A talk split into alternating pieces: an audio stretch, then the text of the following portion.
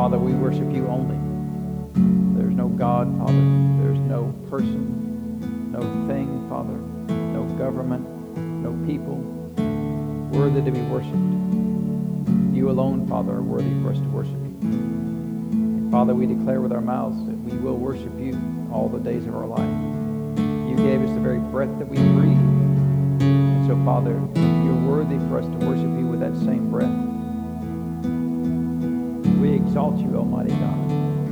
We thank you. We lift up your name in the earth. We declare your power, Father, among us. You are the great healer, the great provider, Father, the great restorer of lives. Father, you can restore when mankind said there's no hope. You can heal, Father, when medicine said there's no chance. Father, and even there are times when we come to an end, you can bring us back by your will and your declaration, Father. So, Father, you are the great God that we worship. We thank you, Father.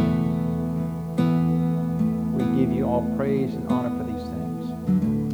We thank you for them, Lord, in Jesus' name. Amen. Well, is the Lord worthy to be worshiped? We thank him. Amen. And um, you know, it's interesting. Uh, of course, we all we all get to grow and and um, learn as we go along in, in the Lord. And uh, you know, I worked a career as an engineer for many years and um, had a few different jobs diff- different uh, uh, industries and different things. Uh, but I remember the very last corporate job that I ever had. Um, you know, by that time, you know, of course, I've been walking with the Lord for many years, but at that at time, you know, I had gotten to a point where I didn't fear any person. I didn't fear uh, the company. I didn't fear my boss. I didn't fear my employees. I just didn't fear anybody. And you know, if you can get to that point in your career, you know, it's very it's very liberating because then you're free to do the very best job that, that you can do because a lot of times you know we won't do the best job because we're well they're taking advantage of me or we won't do the best job because we're afraid we might fail or you know we won't do the best job because well you know the people that work for me won't like me. You know just different things like that. And sometimes we're constrained in doing the very best job because of other circumstances. But uh, but when you get to a point where you're completely free to worship only the lord and and nothing else matters, then you're really free to the very to the to do the very best job. And uh, and you know there were plenty of times when you know I had to correct people that worked for me, and there were even times when when they didn't like it, and you know I talked to my boss and said, look, you know if you think I'm pushing too hard, you let me know, and I'll, I can back off. And if he said if he had said to back off, no problem, I would have backed off. You know, and so because I wasn't afraid to do what he instructed me to do. Uh, and um, e- even if I thought what I was doing was right, if he said, you know, tone it down a little bit, well, he's still the boss. Amen. And so sometimes we kind of get attitudes of, well, I know what I'm doing. Well, that's, you know, you may know what you're doing, but so does your boss to some extent, right? Uh, and so uh, if, we, get to the point where we trust the Lord in all that we do and worship Him only, it's really uh, very uh, liberating in your life. Amen. You're just not afraid of people. You're not afraid of circumstances. You're not afraid to try things. You're not afraid to do things. Uh, it's really a great place to be. Amen. Uh, and so we thank the Lord for that. Uh, and so we finished up uh, chapter 8 with uh, Dr. Yeomans' book. And, and um, uh, these, you know, these are all short chapters. In fact, this next chapter is pretty short too. If we get through it again, then, then that's fine, right? Um, this chapter is, let, is entitled, Let Us Go Unto the Other Side. And so she starts in Luke chapter 8. So let's open up our, our to Luke chapter 8. We'll see what, uh, where she starts at with this. And, um, you know, I was just thinking about this the other day about uh, the healing school. And, you know, we, we've kind of, uh, of course, we're not limited to that, but we, uh, uh, we have kind of gotten into a flow where we will use somebody's book as kind of an outline and, um, and then use that to, to kind of uh, as a basis of what we're teaching. And I still, in my heart, I still feel like that's a, a good, a, a good, uh, uh, a good plan from, that the Lord has given to us because, number one, we get to see the revelation that other people have that uh, we can add to our lives. Amen. But also, you know, we're not beholden to that, to that book because we're beholden to the Word of God, but we're not beholden to that book that if they said it, it's got to be so. Amen. And so there's been not many, but there's been a few times when we've said, well, here's what this author said, and this doesn't line up with the Word of God because of this, this, or this. Amen. Uh, and so, uh, because a lot of times those things get out in the world, of course, we have the advantage of these books, at least the ones that we've, we've looked at last couple of books, have been written 100 years ago.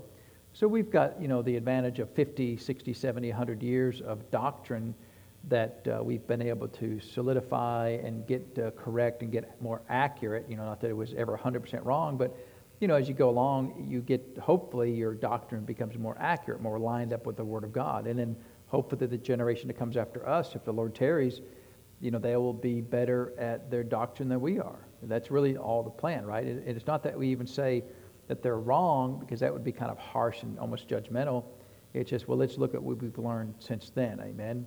Uh, and then sometimes where they'll say things and don't have any book, chapter, verse, and it's clearly not biblical, you know, like, well, I mean, sometimes God just needs you to be sick, right? And, well, if they ever say anything like that. And there's been some hints of things similar to that, even in uh, Brother Bosworth's book and in, in Dr. Yeomans' book, uh, that uh, we've not been able to hook up with. And, and, you know, of course, she came from a, from a background of being a medical doctor, so there are things that she has said, you know, one or two little things that really is more from a medical perspective than a biblical perspective. And, and you know, medicine can only get you so far, but beyond that is absolute truth, right? So it's their, it's their practice of medicine, but beyond that is absolute truth, which comes from the Word of God. And so absolute truth always trump, trumps uh, any limited truth that we might learn on this earth. And so uh, we thank God for that. And even if we don't understand why that's absolute truth, if it says, I am the Lord who healeth thee, well, that's absolute truth. Amen. By his stripes you were healed. That's the absolute truth. And medical science says, well, you can't be healed from certain things. Well, that's limited truth, right? That's not absolute truth. That's a limited facts and figures and understanding and science. But the Creator uh, trumps all things. Amen. Didn't Jesus walk on water? Well, that trumps both the, the idea that water is not solid, you know, except during really cold weather, and trumps the, the, uh, the law of gravity. Amen. Well, you know, you can't just defy the law of gravity. Well, Jesus can. He can suspend the law of gravity anytime. He wrote the law of gravity. If he wrote the law of gravity, then he has the, he has the right and the privilege to suspend the law of gravity, doesn't he, right? Uh, and well, he can't just do that. He can do whatever he wants to do. He, especially in the area when it comes to creation, he can, he, he can set aside any, any temporary law of creation that he chooses to, to, to set aside. Amen? Uh, and so uh, it's, uh, uh, that's absolute truth. Amen? And so we thank God for that. So uh, this is the story here. She starts out in, um, in book of Luke, and I, I, prefer Mark's version of this, so we'll read Luke's version of it here, and then we'll go back to, to, to Mark's version of it. This is in Luke chapter 8, it starts in verse 22. It says, Now it came to pass on a certain day that when he went into a ship with his disciples, he said unto them, Let us go over to the other side of the lake. And they launched forth. And, but as they sailed, he fell asleep. And there came a storm of wind on the lake, and they were filled with water and were in jeopardy. The boats were filled with water. That was, that was filled. Uh, the disciples themselves weren't filled with water. You know, I guess they could have been, but that, it wouldn't really have hurt anything, right? Uh, and it says, And they came to him and awoke him and saying, Master, Master, we perish. Then he arose and rebuked the wind and raging of the water, and they ceased, and there was a calm. And he said unto them, Where is your faith? And they, being afraid, wondered, saying one to another, What manner of man is this? For he commandeth even the winds and waters, and they obey him. So let's go back to, uh, to uh, Mark's version of Mark chapter 4. There's a little bit more information and a, a little bit. Uh, uh, um, different ways of saying things here that I like. So in Mark chapter 4, in verse 35, it says, uh, And the same day when evening was come, he said unto them, Let us pass over unto the other side. So, and of course, you know, th- this particular story, this is such a great story of faith, right? It gives us so much information about faith. Uh, and, you know, you can use it in, in so many different contexts of faith that I just love this story uh, we can learn so much from it. So, so what did Jesus say? Let's go to the other side, right? So if Jesus declared that, then how does faith work? Whosoever shall what? Say unto this mountain, right? So if you say to the mountain, then, uh, and of course, if you say on the mountain, be thou moved and be thou cast sea, and, and don't doubt in your heart, but believe those things which you say shall come to pass, you shall have whatsoever you say. So did Jesus believe when he said, let's go to the other side, that they were going to go to the other side? You reckon Jesus believed that? You know, some people say, well, let's go to, let's uh, get in the boat, let's hope we make it to the other side. There's no, there's no faith in that at all, right? And, uh, and I would encourage you, if someone says that, don't get in the boat right? Because you don't know. I mean, you know, who, who knows what, ha- what could happen, right? Uh, and so, but if Jesus said, let's go to the other side, then what, what should happen? We're going to the other side. So the nice thing is with Jesus, you know, he's the perfect example of, of everything, right? And so, so we can use his as an, the ideal that we, that we, we attain to, that we desire to be like, that if he declares it to be so, it is so, right? It's never, well, sometimes it's so, sometimes it's not. Sometimes you win some, sometimes you lose some. That's the way much of the world and much of the church lives. But when Jesus declares it to be so, uh, then it's so, right? And that, that's, I, I remember listening to a message, I think it was from Keith Moore. He said, you know, Jesus always had to be accurate in his sayings. Because if he was sloppy like we are, we'd all be in trouble. Because if he comes and said, man, I love you to death. He said, you'd feel really, really loved for just a second, and then you'd expire. Because he would, you know, he would love you, and you'd feel really loved, and then you would die, right? And so, because Jesus got what he said. Uh, and and, uh, and then, of course, uh, we've been listening to some, a lot of things around this faith area. Uh, one of the things that um, uh, Charles Capps, Charles Capps is an excellent Bible teacher, especially in relation to your words and your declaration of faith. Uh, and one of the things that he said, and I, I, thought really added some good, some good balance there, was that you know a lot of times we say things like, "Well, that just tickles me to death," you know, I, I just hate them, or you know, just you know. Um, I know some of the other things that people say, right? Uh, um, but uh, I love them to death, you know, things like that. Oh, that just kills me. Things like that. People say things like that a lot in the church. But oftentimes you don't actually just die immediately, right? Oftentimes you don't really tickle them and they die, or you love them and they die. Those things typically don't happen. And so uh, he said a, a, big reason why the devil encourages us to talk like that is not so much that we get what we say, because Jesus said you have what you say but also to diminish our own confidence in our, uh, in our confession. So I don't get it anyway. So what's it matter if I say it took us me to death over here? Because if I say I'm healed over here, I don't get that. So a lot of times people diminish their confidence in what they say because, well, I said that, nothing happened. You know, step on a crack, break your mother's back. She, my, my, mom's still fine. You know, she's been fine for years, and so it doesn't it doesn't do anything. You know, Okay, well, then if that doesn't work over there, then how much confidence do you have that faith works over here? So if you're saying things that, that aren't coming to pass, because it, it, God's not going to come and break your mother's back, right? It's not going, okay, I got to go break her back, you know, because they said it. No, it would be the devil doing it. Well, many times the devil won't do it just in, so that you'll diminish your confidence in your, in your words. Amen. So you'll have no confidence in any words you say. So you should have confidence in words you say, but if you're so sloppy with your words and you say things that that are not working all the time. And, uh, or, you know, a lot of people say, well, I prayed and it didn't work. Well, that's really bad because, you know, uh, from my perspective, I say it until it works. I say it until it happens. I say it, you know, until I receive the end of my faith, and I'm not going to change. Some people will, well, I'll, I'll try. I tried it; it didn't work. Well, then you're never going to, you never be successful in faith anyway. Faith is not something you try to see if it works. You're not, you're not proving that God does what he says. He does what he says anyway. Amen. Uh, but, you're, but the only way that he does what he says is if we have faith in declaring what he says. Because Jesus said, Speak to the mountain and, and not doubt in your heart. So if you say, Well, I'm going to say it and we'll see if it happens, I don't really know. Well, what is that? That's the very definition of doubt. It might happen, it might not. Ha- I don't know, right? Doubt is double mindedness, right? You, on the one hand, you think it could happen. On the other hand, you think it might not happen. But that's being in doubt. That, you know, it's not that you're in unbelief. Well, it never happened. That's unbelief. Doubt is, well, let's see what happens. He said, don't doubt in your heart. If you doubt in your heart, you can speak to the mountain, and well, it didn't work. So see, that doesn't, that doesn't work. And, and a lot of times people will adjust their doctrine based upon their experience. Well, I tried it and it doesn't work, so faith and healing is not for today. Then you're judging the Word of God. Then you're standing as judge of the words that Jesus left for us, saying that the words that he left for us are not sufficient to use in our lifetime. Uh, and so we must go to, to the natural world to obtain the things that we need because the spiritual world is not capable of producing those things that we have need of in this earth. Know, and, and are you qualified to stand in that position of judge? Are you, are you qualified to stand in the position of judge of the Word of God or the Spirit of God and de- de- the declaration that Jesus left for us? Well, I mean, you're clearly not, but some people, you know, of course, they wouldn't say that way. Well, as God's judge, I declare that God is not a man of his word. Nobody would say those words. But that's what you're saying when I tried it and it didn't work.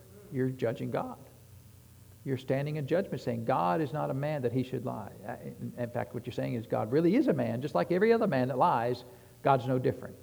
Even though he declares himself in Numbers, you know, we read it last week, in fact, right? Numbers 23 19. God is not a man that he should lie neither the Son of Man that he should repent. And yet, how many times have we said that God has changed his mind? God used to heal, God doesn't heal anymore. God said he would heal, but God doesn't heal. Well, those are both things that men do, right? Can you trust uh, uh, most men? You know, I could probably count on one hand people that I, I trust explicitly. They say it, it's going to be done. Most people, they say it, and, and, and, you know, it's not that I'm an unbelief, I'm a, you know, mostly I'm more like uh, uh, our friend Thomas. I got I got to see it. You know, I, I don't, I don't, I'm not saying that you're not telling the truth, but I have no experience with you, so you're going to have to prove that you're worthy to, for me to trust you. Amen. Because trust is, is, trust is not given, trust is earned, right? I mean, I don't trust you just because you breathe air. I trust you because your track record says that when you do what you say you're going to do, you know, then, then, then I can trust you. Amen. You know, and it's funny to me over the years, I've known people that, you know, some people don't like trustworthy people. You ever notice that? Uh, it seems odd. You know, it seems like everybody would love trustworthy people, but most people like people that, that will, will do what they say. You know, will, do what I say, right? Uh, no matter if I, what I say is right or wrong, as long as they're yes men and just do what I tell them to do, then that's, that's the people they like. People that will, will only do what the Word of God says and will only do anything other people say as long as it lines up with the Word of God. Some people don't like people like that because they can't, they can't quote, trust them. Well, what they mean is they can't trust them to violate the Word of God and conscience when they have need of them doing that. Right? And so when I need you to lie and cheat and steal, I need you to lie and cheat and steal. And if you're not, you can't be trusted. That's terrible, right? Uh, and, and, and I have run into that where people have not trusted me not because I was untrustworthy, but because my, my highest um, standard is the Word of God and the Spirit of God. And if you tell me to do something, if you command that I do something, or you de- declare that I will do something that violates either my conscience or the Word of God, the answer is no. Well, I'm your boss. I don't care if you're the grand poobah. If it violates the Word of God or my conscience, it will not be done. Well, you know, you're never going to get ahead. You know, I had a boss tell me, you know, good guys finish last. And I'm like, uh, you know, and normally I don't say things like, I said, no, they don't. And of course, it made it matter. Because I, I, didn't argue with him. I wasn't, I, didn't, I wasn't disrespectful to him, but I just said, no, they don't. Because, uh, well, I'm a vice president of whatever, you know, Grand Poobah. It's like, you will die and become dirt like the rest of the world, and you will not impress the Lord Jesus, the creator of the universe, by standing before him as, I was a vice president of this little company. Jesus isn't going to go, ooh, wow, I am so impressed, right? Because Jesus said, well, what have you created by your words? What have you spoken into existence? How many people have you raised from the dead? Oh, it's zero? Oh, okay. Well, go to the back of the line like forever, right? Uh, and so, because some people in this world, they, they, they, they get this mindset that because they have material goods or names or titles that, that makes them important you're, you're, you're talking to a king. I'm a king. I'm not the king, but I am a king, a king and a priest, right? Royal priesthood, the chosen generation. So are you. And so when people of the natural world act all high and mighty around me, I'm thinking, you're, you're a court jester at best. You know, and that's only because we're going to have mercy on you to allow you to wear that funny little hat with the little, you know, whatever's on it. And so, uh, I don't know what's it got to do with any of this stuff at all, but, um, uh, but if Jesus declares it, it has to be so. So where was their faith, where was their faith supposed to be uh, in? Their faith was supposed to be in the words of Jesus. Amen? Uh, and it says, And when they had sent away the multitude, they took him, in verse 36, they took him even as he was in the ship. And there were also with him other little ships. And there arose a great storm. So, not just a storm, but a great storm of wind, and the waves beat into the ship so that it was now full. And he was in the hinder part of the ship asleep on a pillow. And they wake him, and saith unto him, Master, carest thou not that we perish? Do you think about that question? The question is, uh, and the concern is, they're going to die, and Jesus doesn't care. Uh, Jesus, we're fixing, to, we're fixing to drown in this lake by this great storm, and from all intents and purposes, you don't even care that we're going to die. Because we're going to die for sure. But it's clear that you don't care that we're going to die. So that's a lot of statements that they're making to the Lord Jesus just in this little question here. Number one, your words were of no effect. Number two, we're definitely going to die. And number three, clearly you don't care at all. So that's judging Jesus about his, his love for his disciples, that you don't love us enough to, to do something about this. Clearly you don't even care that we all die. Now that, that's tough. And yet, so many times the, the disciples stood in position of judge over Jesus and said things like this. And, and I hear people say things like, when, when you say God doesn't heal anymore, you're no different than these disciples. Carest thou not that we perish? Because when you say God doesn't heal, you're saying God doesn't care if I die from this disease. You, don't, you really think God doesn't care that you die from that disease. You really don't, you really think that God doesn't care that your child dies from this disease, that your loved one dies from this disease. You really think that God is uncaring. Yet people can say that. They can say these words out of their mouth that to me I wonder, have they ever met Jesus? If you've met Jesus, really have met Jesus, you, there, there would be no question about how much he loves you. No question about how much he loves the whole world. He loved the whole world that gave his own son. Yeah, I know, I know he did that, but he doesn't care that I stubbed my toe. You mean he loves you that much to do that, but he's uncaring about this thing over here? That, that, that means Jesus is wacko, right? I mean, how could he love you this much over here, but not even care this little thing over here? you know, it just doesn't make any sense. And yet, people, people have asked Jesus this question every day Jesus, don't you care that we're dying of this, whatever disease is? Uh, Jesus doesn't heal anymore. So, in fact, uh, many times they don't even ask the question. They declare that the, that the statement is true, that Jesus doesn't care that we perish. Because what's the other alternative? If, if he knows that we're sick and yet he chooses not to heal us, then he doesn't care that we're going to die Of course, they'll wrap it up in some pretty religious statement of, well, God's ways are higher than our ways, and God's plans are greater than our plans. So, you know, we, it's not us to judge the Lord, but you just judged him as, as being uncaring. The, these people here, they're judging Jesus as being uncaring, which is pretty tough. I mean, is that a position that's available to, to, to stand in? Is there a position of judge of God that we can stand in? Well, there shouldn't be one, and yet uh, when we say that God doesn't heal, then we're judging him in many ways, right? That he doesn't tell the truth, that he's uncaring, uh, you know, that, that, uh, uh that he won't, won't do what he say. That's, that's tough, right?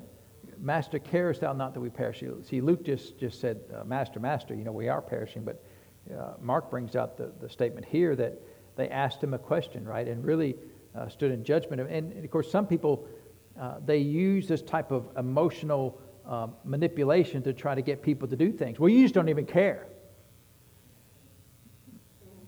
Well, I mean, you know, sometimes people say those things to me, and I say, well, you're right, you know, because for me to care would be to worry. You know, I'm not worried about that you know. You mean you don't even care? No, you know. Um, and, uh, we were talking about today about the story with Brother Hagin, and uh, he had learned as a, as a as a young person being sick on his deathbed to just stop worrying. He told the Lord he's going to stop worrying because he said he, he came from a long line of world class warriors. That his mother was a warrior, his grandmother was a warrior. You know, some people that I'm just a worrier. I'm just a warrior. I just, I just worry. I just worry. It just worries me to death.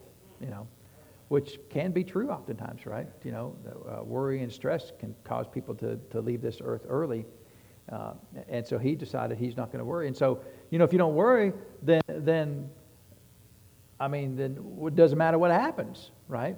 Uh, and, and, so, of course, his wife didn't grow up that way. His wife didn't learn that till later on. You know, Oretha didn't learn that. So, so they already had kids, been married for a while, years, in, in fact.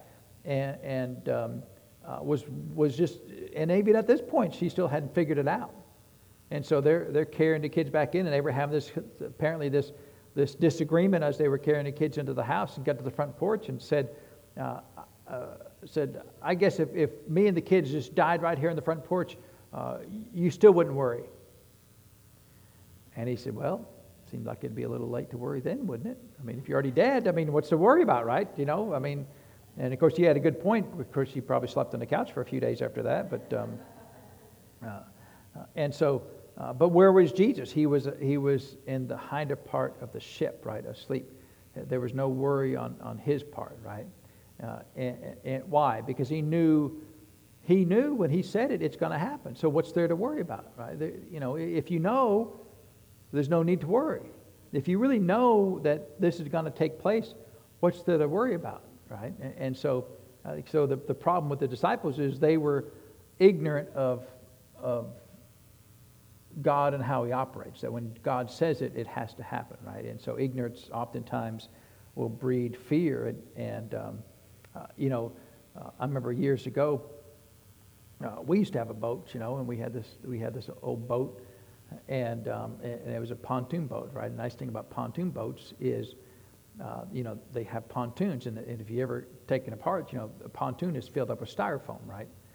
Uh, and uh, which means you can't fill it up with water because it's already full full of styrofoam. So.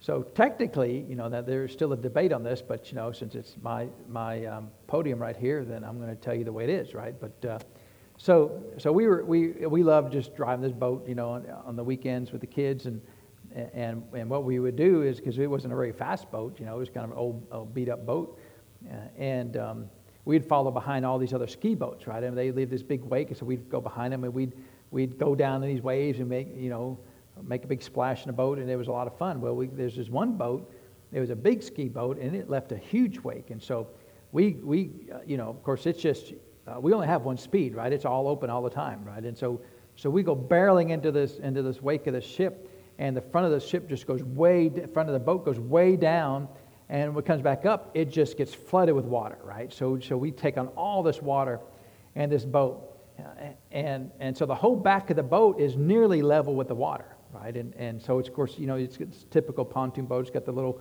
rails around the side, and so there you know there was probably this much standing water in the boat now, all the kids and, and the other parents in the boat, besides me, there was only one other parent in the boat besides me, started screaming, ah, we're sinking, we're sinking. But see, the problem was, was, was ignorance, right? Lack of understanding of engineering principles, right? There's a, a law of buoyancy. Uh, and, and see, I knew this. And so I'm not concerned at all. There's just no, technically, no way we can sink. But it's only been, what, 15, 20 years? They're still not convinced yet, you know. I, have almost got them over there, but they're still not quite convinced yet. But, you know, the pontoons are filled with, with, with uh, uh, styrofoam. There's just no way you can sink it, right? Now, you can fill it up with water, but you just won't sink. And so, so there's panicking, right? I'm not panicking because I'm thinking, well, this is awesome. Right? Look at this. I mean, who's ever done this, right? In fact, the boat, the, the, I think it was a boat that was following, turned around and came over there and said, we've never seen anything like that before. Uh, and what was the answer? All we had to do was just open up the gate. And once we opened the gate, all the water left the boat. The boat rose back up out of the water, and everything was fine, right? And no harm, no, no, nobody died, and you know. Uh, but they were all crying out, you know, uh, Master, carest thou not that we perish? And nobody was going to die from this, but you know, they, they were all convinced that we were going to sink the boat. Uh, and so I know, I know how. Now I wasn't asleep, you know. In fact, I was wide awake. I did this, you know I didn't really fill it up with intentionally, but you know, I, I went into it, you know. Uh, now, what we could have done is broken the boat in half, right? Because there was a lot of stress on that boat when we did that, and, that was a distinct possibility. But um, it wasn't going to sink. It wasn't going to sink because of my great faith. It just wasn't going to sink because of law of buoyancy. But, um, but uh, the, the, the, at least in some parts of the family, that that uh, uh that is still out for debate. Uh, but it's never been a debate for me, so. Um, but they can rebut it whenever they get stand behind the pulpit, right? So, uh, so, so the, the, the issue was um, Jesus had said it, but they didn't have faith in what he said, right? And so, of course, then Jesus responded there, uh, and he said, "Why are you so fearful? Uh, how is it that you have no faith?" See, that's that's a, that's tough right there. We'll come back to verse 39 in just a minute.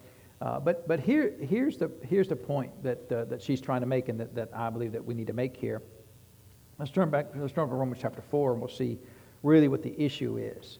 Um, and this is an issue, now of course this is kind of a generic story. Uh, you know, how does it apply to healing? Well, it's really kind of a generic uh, uh, story that we can apply to healing or really to any, to any area of faith in our life. Uh, but uh, here in, in Romans chapter 4, uh, let's read in verse 18. It says, Who against hope, so this is talking about Abraham, right? Who against hope believed in hope that he might become the father of many nations, according to that which was spoken, so shall thy seed be. So, just in the previous verse, it said, uh, the Lord had said, I have made thee a father of many nations. So, the Lord had declared, I have made you, past tense, right? I have made you a father of many nations. Now, he spoke this when Abraham had no children. So now, at, that, at the moment that God spoke that into Abraham's life, uh, Abraham and Sarah were capable of still having children from a natural perspective, right? They were still capable, they were still young enough to have children, no problem. Um, and, and, but as time uh, transpired in their life, you know, the natural course of humanity caught up with them, and they got to a point where, you know, the, the, the natural point, the natural period to have children had, had moved past their life, and they were now in a position that, from a natural perspective, they weren't going to be able to have any children, right? The, the, the, uh, uh, the wife had gone through menopause, and I mean, clearly Abraham still had the ability to have children because um, he, he went with uh, Hagar. But as far as Sarah was concerned, the time of, as, that all women go through is a natural part of their life, come to an end, and they all know when it happens. And, and it happened with Sarah, and so they thought, well, I guess we missed our window. That's what, that's, that's what most people would have thought. So, and that's why it says, who against hope believed in hope. So, up to the point uh, of uh, Sarah uh, going through the, the end of the, the natural time period for women to have children, they had natural hope.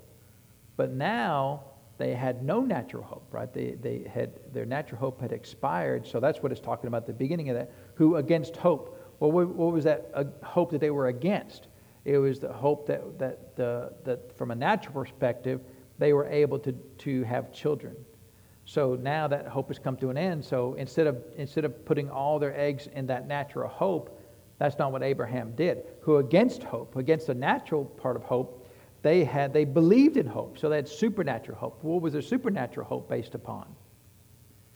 The word of the Lord, right? So the, so their hope was not in their natural circumstances. Their hope was in what the Lord had said. And then if so, so if you go back then to, and I want to read um, um, this same verse in uh, Weymouth's translation. It says, "Under utterly hopeless circumstances, he hopefully believed that he might become the forefather of many nations in agreement with the words, equally, equally numerous shall your posterity be. So he was in agreement with the words that God had spoken. Uh, and really, our agreement should be with the words that God speaks in our lives, amen, including through the Word of God and by His Spirit. So there is, there is always a natural hope, you know, and, and what happens in our lives is we get comfortable depending upon that natural hope, you know, what, and whatever that natural hope is. So for, for these fishermen, they got in the boat going to the other side. So when they, when they stepped, when they first stepped into the boat, uh, did, did they have any natural hope? Did they have any reason to have natural hope that they could go to the other side? Well, sure. What was their experience? What was their, what was their skills in? In, in, in um, sailing ships, right? To get to the other side. Uh, and had reckon they'd ever seen any storms before? Sure, they'd seen probably lots of storms before. And, they, and so their hope was, their natural hope was, we got this. He said, We're going to the other side. We got this. You go back to sleep, Jesus. We, we got this, right? Just go back to sleep. Don't bother us. We can take care of this. and see, the problem with that is that's never necessary. It's never necessary to, to, to expend all of your natural hope first and then go to the Lord. Why can't you just live in the Lord all the time? Why can't you just live in the hope of, of if He said it, then, it doesn't matter if I'm skilled or not skilled. If He said it, we're going across the other side. It doesn't matter if, you know, if He says, well, you know, go, go figure out this math problem. Well, I can do math, you know, adding, subtracting, multiplication, maybe a little bit of algebra. Well, this is calculus. Oh, know, no hope there, you know. But if it's a simple math, you know, I can do that. well, why can't you believe God during simple math times, right? Why can't you believe God when it's simple? And, and, and um, even though you could do it, you still have the ability and the right and the privilege to believe God even when you've got the natural hope. Uh, and, and, that was a hard lesson for the, for the disciples to learn because their attitude was, well, we're going to depend on natural hope until that comes to an end, and then we'll see if we can't get over into supernatural hope. Uh, and, of course, that doesn't work, right? that's, not the, that's not the best approach to, uh, to live by because uh, you're depending upon yourself. And we'll look at another verse or two here in just a minute. And so, so uh, they were in natural hope, and that natural hope came to an end. So they were opposite from Abraham, right? Because in Abraham, it says that who against hope, against natural hope, he believed in supernatural hope. They, they were, well, we believe in natural hope and hope that we never have to be responsible for supernatural hope. Uh, and, and, a lot of people hope that they never get to a point where their natural hope comes to an end. I never want to get to a point where I'm, I'm beyond my ability. And, and so what do they do? They, they never go into situations where faith will be required. They only, they only operate in the circumstances where they can control it by their skill, the experience, their knowledge, uh, whatever it is. Uh, that's as far as they're willing to go. But oftentimes, God needs us to go further than that. But unless we're willing to, to uh, believe in supernatural hope. So, uh, Abraham, let's see, if it, if it had been Abraham, he would have known what to do. Because he says he didn't believe in natural hope, so against hope. So he, he, he never depended on natural hope. Now, it took a while for Sarah to catch up to him, right? Remember, Sarah's like, oh, you know, no way it's going to happen, you know. And Abraham's, oh, yeah, it's going to happen, you know. And, and so, uh, and of course, Abraham, you know, was, was, in fact, he said that he staggered not at the, at the promise of God. He never wavered. Right? Uh, now, Sarah did a, a, little bit at first, but eventually it says that, that she, she uh, was able to have faith to conceive because she judged him faithful who had made the promise, right? She had seen uh, the Lord uh, come through enough times that it, it, built up her confidence in the Lord. Amen. Uh, and let, we're in, Romans, uh, just turn back a few chapters to Acts chapter 27. Uh, and uh, now this is with Paul here. now, Paul was on his way. He was on a ship, right? You remember the story that he was on a ship? And he'd already told them, hey, guys, um, down at verse 10, they, of course, he was a prisoner, right? He was one of many prisoners, like 260 prisoners or so that were heading to Rome. And uh, he got on a boat uh, and he tells the people in charge, and he says um, uh, in verse 10, and said unto them, Sirs, I perceive that this voyage will be with hurt and much damage, not only to the lading of the ship, but also of ourselves. Nevertheless, the centurion believed the master and the owner of the ship more than those things which are spoken by Paul. Well, that's kind of fair, right? Because, I mean, you know, the centurion soldier, right? He's the guy that's over all these other soldiers. Who do you think he's going to listen to? Some, some preacher, prisoner, or this experienced uh, sail, uh, sailor? He's going to listen to the experienced sailor, right? If he looks out there and go, yeah, it looks like good weather, we can go now. And, uh, you know, I mean, so it's kind of fair that, that he didn't believe Paul. Of course, he didn't know Paul, right? If he'd known Paul, he was, oh, yeah, well, Paul said it, then we got to do it, right? Uh, uh, but he, he didn't do it. So they go on. Of course, things don't go well for them. They get down to verse 20. It says, And when neither sun nor stars in many days appeared, and no small tempest lay on us, all hope that we should be saved was taken away. So, what kind of hope is that? Natural hope, right? There was no natural hope that this was going to work out. You know, they had, they had seen this. The, the uh, captain had seen situations like this, knew of situations like this, and there was no natural hope uh, at all for them to, to get through it. So uh, that, that's verse 20 there. and it says uh, in verse 21 But after long abstinence, Paul stood forth in the midst of them and said, Sirs, you should have hearkened unto me and not have loosed from Crete and to have gained this harm and loss. You know, Paul was never above saying, I told you so. You should have listened to me. Boys, what's wrong with y'all? Uh, but you know, sometimes it's helpful to remind them, hey, you know, I did tell you this, right? I did tell you not to do this, uh, and, and it's done exactly what I told you it would. And so, you know, sometimes, you know, you got to be led by the Spirit of God to know when to do that. He says, and now, now I exhort you to be of good cheer, for there shall be no loss of any man's life among you, but of the ship. So, you know, of course, now they're disappointed. The, the owner of the ship is going to be really disappointed that, yeah, we're, the, before Paul said, hey, if you don't go, if you don't go now, we can get the ship saved, right?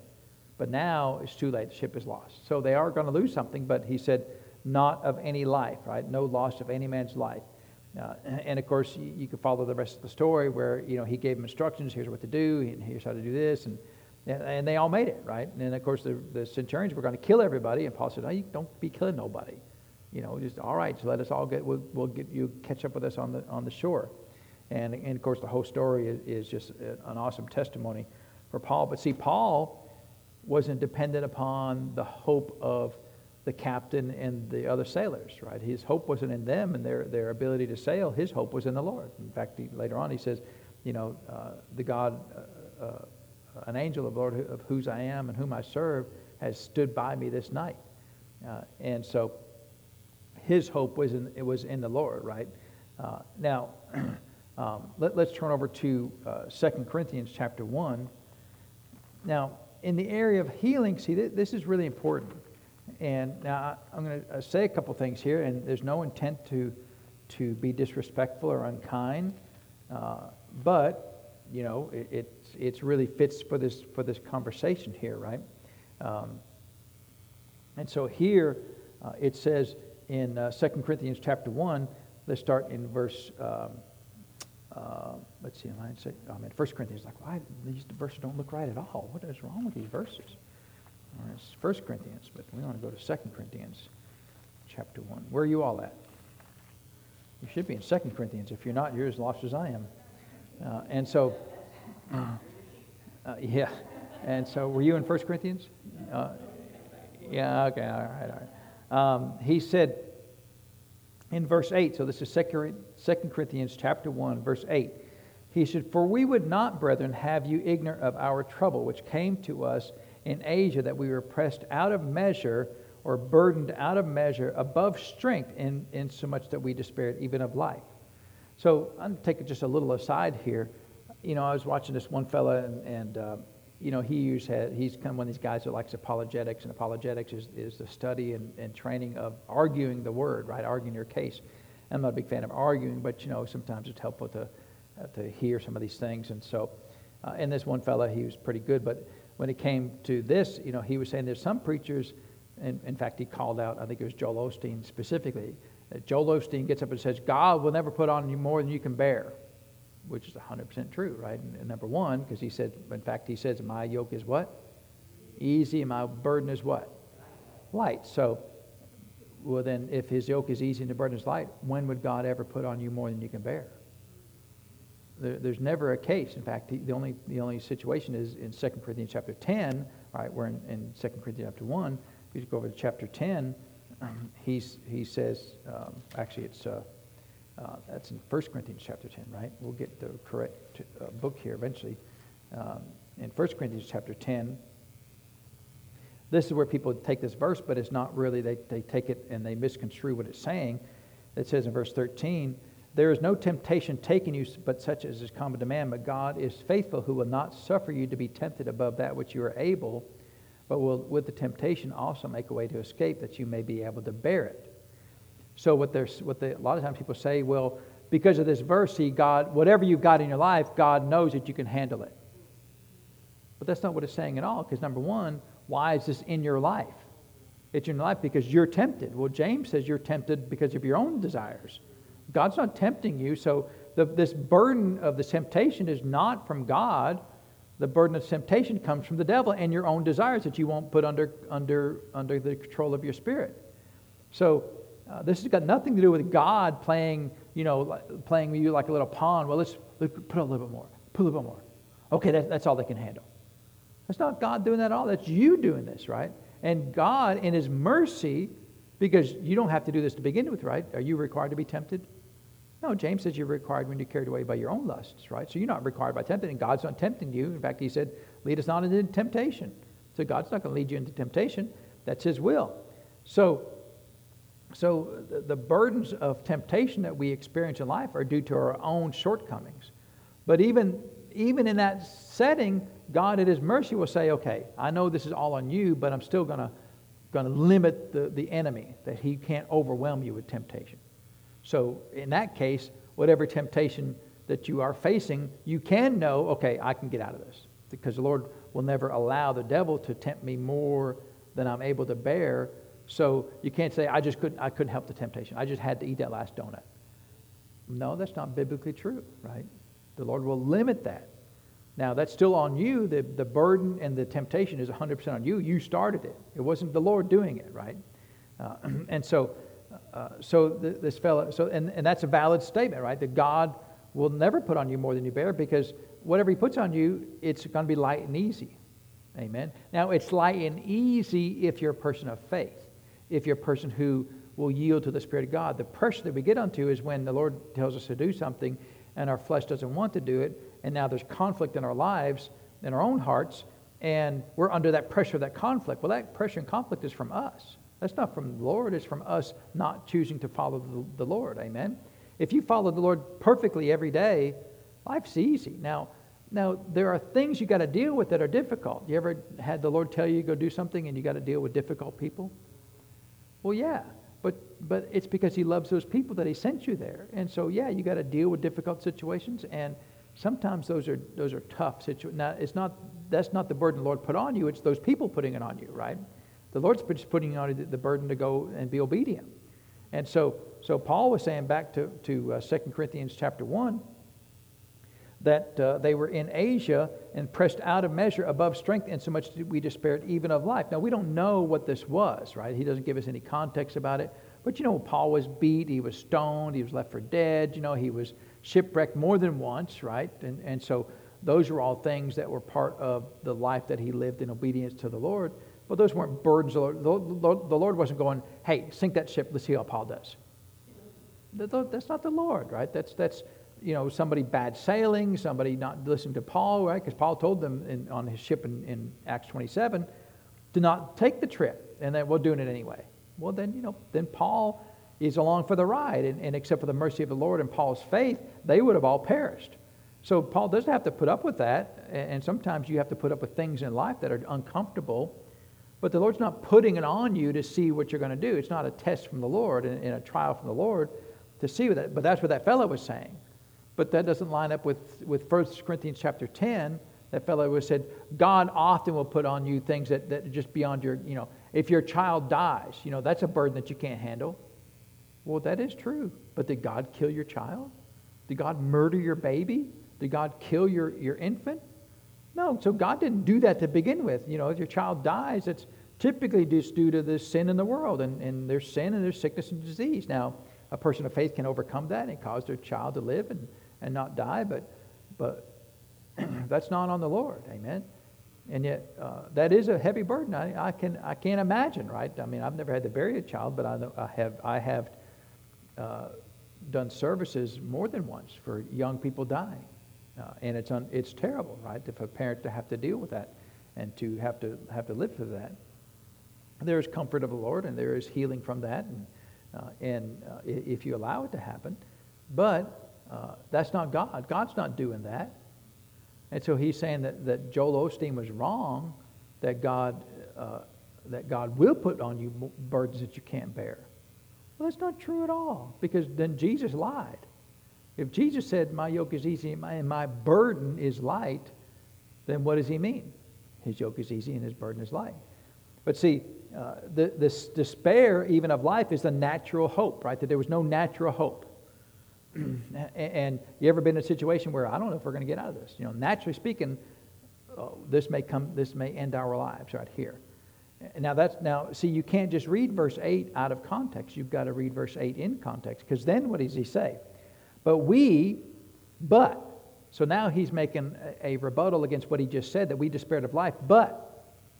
So hang on to, to the, the issue of that, yeah, we've got a big problem to handle, but let me tell you how we got out of it. So, so, so you, if you read this verse 8, you think, yeah, oh, yeah, yeah, I know exactly what, I, I've been there every day, right? That's my life right there. That I despair of life every day because, you know, the light turns red every time I get to it. My life is so hard.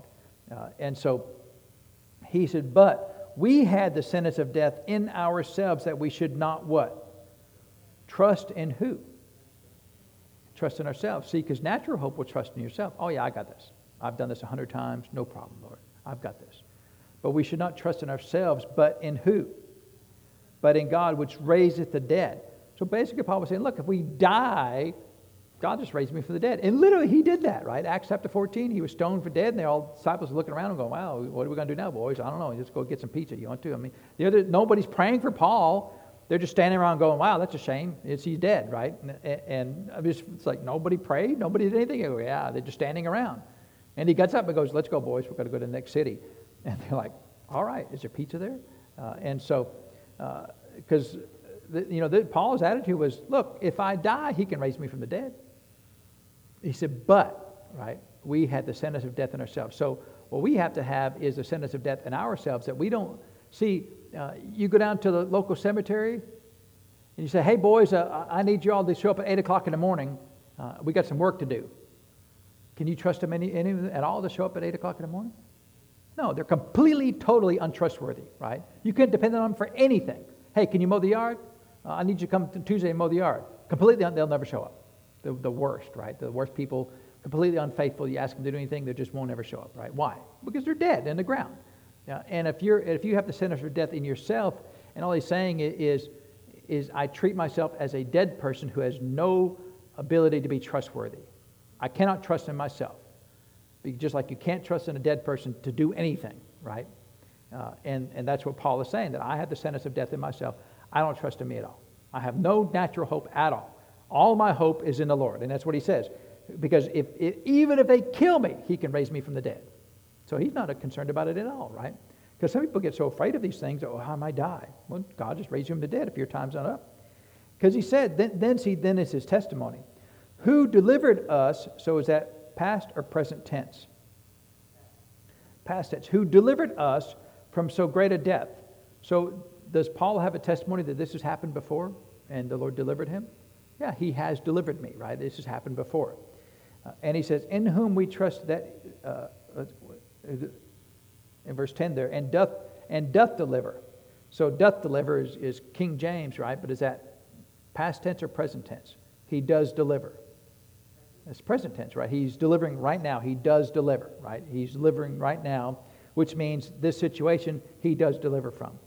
And then he says, In whom we trust that he will yet deliver. So when he will yet deliver, is that, is that past, present, or future? Future, right? So, so Paul said he's done it before, he's doing it right now, he'll do it tomorrow. So he's got all the time span covered. So, so where was Paul's hope? It was always in the supernatural hope of the Lord, right? And never, he said, we have the sentence of death in ourselves that we not trust in ourselves. So the question for us is, do you trust in yourself? And so, so here, here's my concern that I see in the church. you know, we all get we all get in the church. You know, we all start getting some information, and we all start seeing God wants us to live a long, healthy life, right? And all those things are true. But then we start doing things like, yeah, but um, I don't ever eat any red meat anymore because, you know, science tells you that it kill you, right? Bacon, off the list, right? Bread, can never do it? Uh, refined sugar, no way to kill you. Salt, worst thing in the world going to have. You know, uh, tap water, oh, there's all kinds of chemicals in there. They all, and they all brain control chemicals, right? They're trying to control your life. Uh, you know, uh, in fish, got mercury in it, right? Uh, I mean, and you just go down the list. And what are you doing? You're saying, naturally speaking, you know, I, have got to trust in my ability to, to know the science of where all this stuff came from, and so that I can make sure through my own ability, by, by, by lining up all these perfect foods to eat, that I will live a long life. Well, your, where's your trust in? It's in yourself and your science. And the problem is, if you can't eat enough food, what's left? Well, you have to have food flown in from, from the west coast of France that's fresh everything, you know, and, and the problem is how many people can afford to live that way. So then only rich people can, can do this, right? Oh, I have fresh food made by my private chef that comes in and does all these things. And look, you want to, I would love to have a private chef because, you know, when Chris is gone, I'm thinking, where's the pizza, right? And, and why? Because I, I, I, spending an hour in the kitchen, it's not that I can't do it. I would rather do anything other than do that, right? So uh, where's the phone? I just call up, you know, it's call them, right? and so, uh, can do you, do you deliver? It's water, yeah, but can you deliver it? Otherwise, I got to go turn the tap on and fill it. Uh, you know, now I don't have a private chef. I look, you got a pri- no problem, right? Because I like eating good food. You like eating good food? I mean, I don't want to eat dirt. You want to eat dirt all the time? I don't want to eat dirt all the time. Uh, but see, I, for me personally, I got no faith in my food. None. I just eat whatever I want to eat. And I don't, I don't, you know, what I have learned over the years is, you know, prior to several years ago, I realized, man, I eat like a pig. Yeah, and I just quit eating so much. And, and really, that's all I did. You just, you know, I didn't cut out anything in particular. I just cut out the quantities of what I ate, right? Uh, and so now look, you do whatever you want. I'm not telling you what to do. This is not a this is not a class on on diet and and what you eat. But what I what I have observed though is many times in the church we start getting we start drifting into natural hope. Well, if I only get certain kinds of you know organic potatoes, right? But aren't all potatoes organic by nature? You know, I know I'm being facetious, right? Because I, I would always love making fun. Organic potatoes. Well, they're all organic. I mean, by the definition, they, are, they were alive once, so they're all organic, right? Uh, I, I, know what the words mean, but there's really no legal definition of organic anyway. But and so, so my question for us is, where is your natural? Where is your hope? See, if your hope is in, oh, I don't eat that. I, I remember years ago, we were here and someone was visiting, and, and I said, hey, would you like would you like something to drink? We got water, we got, you know, we got bottled water. and I'd somebody like, oh, where's that bottled water from? You know, uh, and you know, a lot of bottled water is just from the tap of New York City, or it's just tap water, right? They put in a bottle and put a fancy label on it. Oh, there's fancy water. It's like the same tap water you get at home, right? Uh, and oh well, not this bottled water, right? This bottled water comes from the the cisterns of of uh, Italy somewhere, right? Uh, and well, what do the Italians drink? I don't know, you know. Uh, and so, but where is your where is your hope? See, if you think, well, I'm gonna I'm gonna add to my faith all of these things, but who can afford that except for the, the wealthiest people in, in the world? So it means only the wealthy people can have faith to live a long life. Now look, you do whatever you want to, right? It's none of my business uh, because I can't tell you everything. I'm not going to give you a list. So here's, here's all the approved things you can eat, and all the approved things you can drink. That, that is not my, my job. My concern is I see in the church that we are, we are drifting over into natural hope.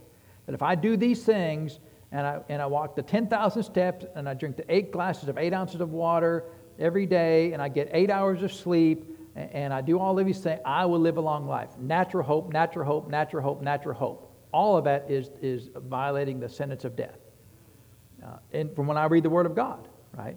So again, you do whatever. You, well, I only like that kind of water. Fine, if you like sparkling water from Tahiti, fine. I don't. None of my business, right? If that's what your preference is, you know. And I like, I like certain things. I don't like other certain things, right? And the reason I don't like other certain things is because I don't like them. It's not because well that'll kill me if I eat that. I, see, I don't. I don't think that. I don't say that, right? In fact, I remember one time we were driving somewhere, and me and Chris were talking, you know, where you want to go eat?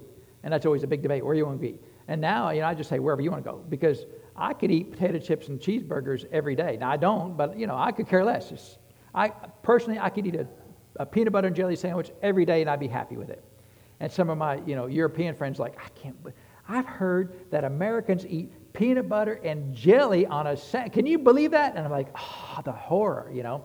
And I'm thinking, I love peanut butter and jelly, you know. And I mean, anybody here like peanut butter and jelly? You know, it's like, I love peanut butter and jelly, you know. Christian guy, you know. Yeah, a bit of jelly, right? Uh, see, I like grape jelly. She's like, oh, it's the worst, right? Because it's just solid sugar is all it is, right? It's jello sugar is all it is, but um, with a little bit of grape color. But, but I like it, you know. And so, uh, but, and uh, so we were driving somewhere, uh, where you want to go eat. So basically, I said, wherever you want to go. Because wherever she go, I can find something to eat. But if I want to go somewhere, she's like, well, what, what, do they got? Oh, they got fried chicken. Well, they got fried potatoes. Well, they got fried fish. And, you know, now look, she's fine with getting just vegetables. You know, she will go someplace, and all she gets is vegetables. And I'm thinking, nothing's died for you to eat that food, right? There's not a single thing that sacrifices life for you to eat today. Uh, but, uh, and, and that's fine. Look, if she likes vegetables, no problem. And she does. She's like 80% vegetarian just because that's what she likes. And that, no, that's just a, a, a, personal taste, right? Her faith is not in her vegetables. Her faith is in the Lord, but she just likes vegetables, right? Fine, no problem. But she said, I want to eat somewhere healthy. Implying that everywhere I went eats like a 12 year old, right? And so, you know, she, she, she didn't come out and say, well, you eat like a 12 year old, but that's really what she was saying, right? And so I didn't take offense at it, even though, you know, now to think about it, it's like she was just dissing me. I didn't even know it. Uh, but she said, I want to eat somewhere healthy. And when she said that, the Spirit of God prompted me, uh, you know, to, to the Word of God. This is, I thought, if everything we eat is, is, is prayed for, it's sanctified by the Word of God in prayer, right?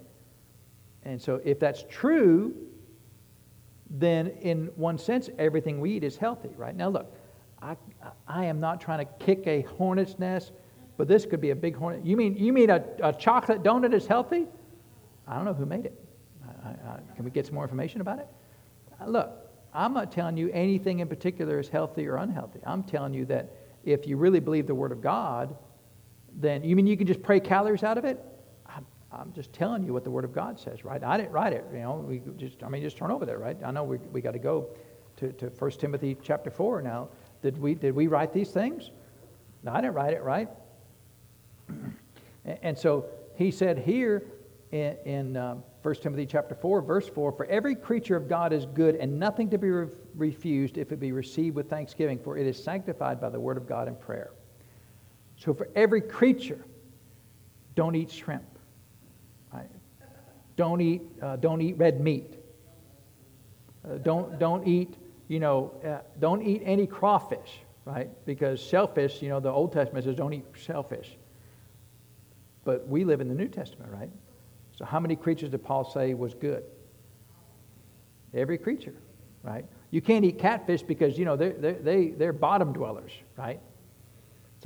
Have you ever had fried cat? I mean, it's pretty good stuff. I had grilled catfish the other day. Why'd you get grilled? Because I wanted grilled catfish, you know. And you mean you think there's something wrong with cat, fried catfish? I just wanted grilled catfish, you know. I, I like you like you know it's blackened grilled blackened uh, catfish. It's pretty good, right? Sometimes I like fried cat. You mean you eat fried catfish? I mean, it's like people say, you mean you eat bacon? Have you ever had bacon? Have you ever had good bacon? If you had good bacon, you know, you, you it, I mean, uh, we could probably get every every uh, vegetarian in, in the world backsliding to eat good bacon, but and I don't care. Look, I, don't, I really don't care what people eat at all. What I care about is where is your hope?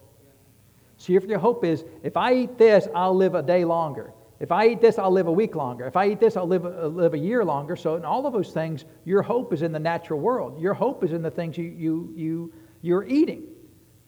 Natural hope. What's going to happen when your natural hope comes to an end? What's going to happen? You know, I mean, I don't believe it's going to happen, but people say, oh, the whole food, the whole food uh, system is going to collapse. We're going to be eating berries and grass. What are you going to do then? Um, I mean, you can't get your, your water from the, from the cisterns of Italy anymore. What are you going to do? You, I got to drink tap water. I may have to drink water from out of a stream. I mean, you know, when you was a kid, anybody was a kid, you know, I used to be a kid, we'd go, we'd go traipsing through the summertime into the farms and stuff, we'd find, a, we'd find an old cow uh, pond and we'd, go, we'd, we'd take all our clothes off and go swimming in this cow pond. You know what cows do in cow ponds? It's more like a cow septic tank, is what it is, right? And that's what they do in those cow ponds, and they're disgusting. It is amazing we all survived, right? Uh, and and so, but one, you know, we didn't know back then. Now it's like I can't believe doing that. Now I wouldn't do it because it's gross, right? I mean, I don't want to smell like a cow. Uh, but is, is is this verse? Are these verses so or not? And these are not the only verses in the New Testament. Several verses in the New Testament talks about stuff just like this. My concern is that we have, we have drifted over into natural hope, right? Now, look, there, no doubt there are things the Lord tells you don't eat. Because, look, first of all, our bodies are not perfect. And there may be things that you eat that just doesn't agree with your body. Well, don't eat them. Now, you could believe God to get to a point where you could eat them if you wanted to. Just like a friend of mine, he can't eat peanuts. I mean, if he ate a scoop of peanut butter, he would die. We've been in restaurants. He walk in the restaurant, and the restaurant uh, uses peanuts in their in their ingredients. He can taste it as just walk just walking in, and not not eating anything, just walking in. Uh, he can taste it. His tongue will start tingling and start swelling up, just in the in the atmosphere. That's how deadly peanuts is to him.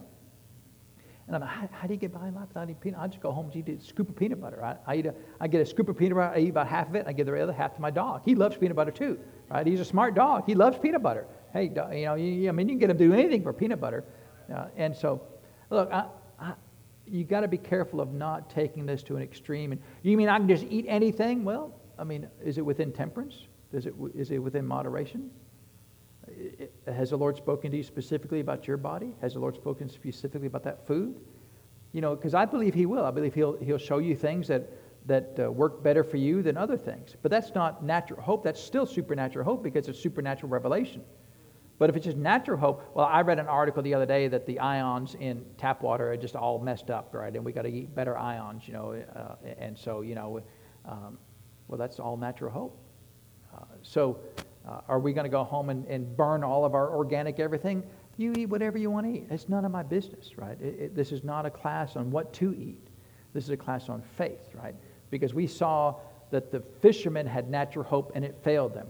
We saw where, where uh, A- Abraham could have had natural hope, but he didn't.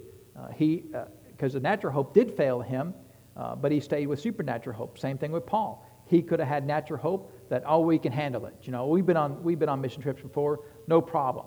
Well, his hope wasn't in himself. He said that, that uh, our hope was not in us, that we should depend on ourselves. Amen. And so, are you going to depend on yourself? Are you going to figure out every day what to eat to live a long life? I just, um, my concern is you're going to go into natural hope until that comes to an end. And then having done that for 50 years, 20 years, 10 years, whatever it is, you're going to find out, well, that's not working. And then your natural hope will come to an end. What are you going to do then? Uh, you know, because how many times have we heard, don't eat eggs? And then five years from now, eggs are the best thing you can have. And then, you, know, I mean, it, it, how, many time, how many different things have we heard about that? Eggs and red meat and cholesterol and, and vitamins, and, and, and they change all of those stories every five or ten years. Salt, terrible for you. Now, salt's pretty good for you, right? Uh, bread was terrible for you, but has bread gotten back on the good list yet? I don't know. Always, it's always been on my good list. I love because Jesus is the bread of life. How can bread possibly be bad for you, right? Again, don't, uh, this is not a medical, this is not a medical discussion, right? So don't leave here and say, well, the pastor prescribed me to eat bread every day, right? I'm not prescribing you to do anything. I'm just telling you, where is your hope? I'm asking you the question, where is your hope? Amen? And so in the area of healing, we, in living in divine health, your hope always has to be in the Lord to do what he said he would do. Your hope cannot be in this natural world. If it's in this, it will come to an end. There will be something that comes along the way that if your hope was in whatever water, you're going to find out someday that they've been lying to us all this time that that's the same tap water that I drink every day. You know, it's got a pretty label on it, and, it, and everything I read about it said it was this perfect stuff, but you will find out it hasn't been. You know, they just, you know, they just make it like everybody else makes it. Uh, and so you, you've got to be you've got to be aware of these things because it's really easy to slip in the natural hope. But natural hope will always come to an end.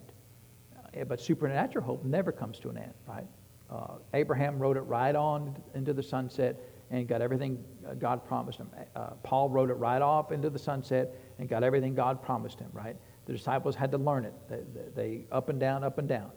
Uh, but we do see examples where people did not depend on natural hope, and it was to their advantage and it's to our advantage. Amen. So look, you do whatever you want to if you want to eat organic uh, strawberries from, you know, we can't eat it from, you know, we can't get the strawberries around here anymore. They're not organic, right? I mean, you ever had, uh, who's, the, who's the guy that says all the strawberries here for years?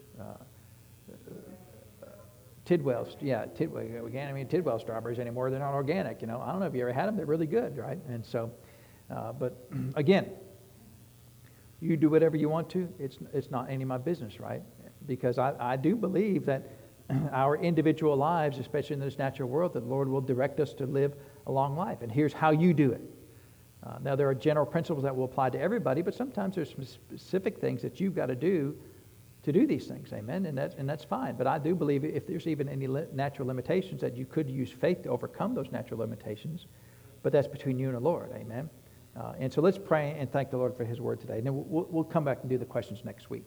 So, Father, we thank you for your word. We thank you for the blessings of your word. Father, we thank you that, uh, that you've given us the ability to live in supernatural hope, to live according to your word by faith. And we believe that your word is so, Father. And we give you the praise and the honor for these things, Lord, in Jesus' name. Amen. Well, praise God. Well, let's, uh, uh, let's get ready and receive uh, this afternoon's offering. And, um, and look, I, you know, I, my goal is not to just kick a hornet's nest, right, and stir up anything and to be found to be in well, you're just trying to be controversial. I- I'm trying to be the exact opposite of being controversial. I'm just trying to stay with the Word. Amen. Uh, and if we stay with the Word, to me, there's no controversy in the Word. Amen. And did we follow the Word in all these discussions? Everything we said is the Word. So there's no personal philosophy. Well, you know, unless you do this thing right here, you're never going to make it. Well, that sounds like a personal philosophy to me, right? That sounds like you, me depending upon my own self. Amen. And so come ahead, Mr. Jared, and, and receive the offering. And it's just like anything, you know, who decided eight glasses of water was the right amount? Why not nine? Why not seven? And why eight ounces? Why not seven ounces? Why not 12 ounces, right? Who decided that? Just like 10,000 steps. You can't, you know, it's got to be 10,000 steps. Well, you know, they got some random Japanese fellow just came up with that number. He didn't have any science to prove it. He just, I think it's that's number.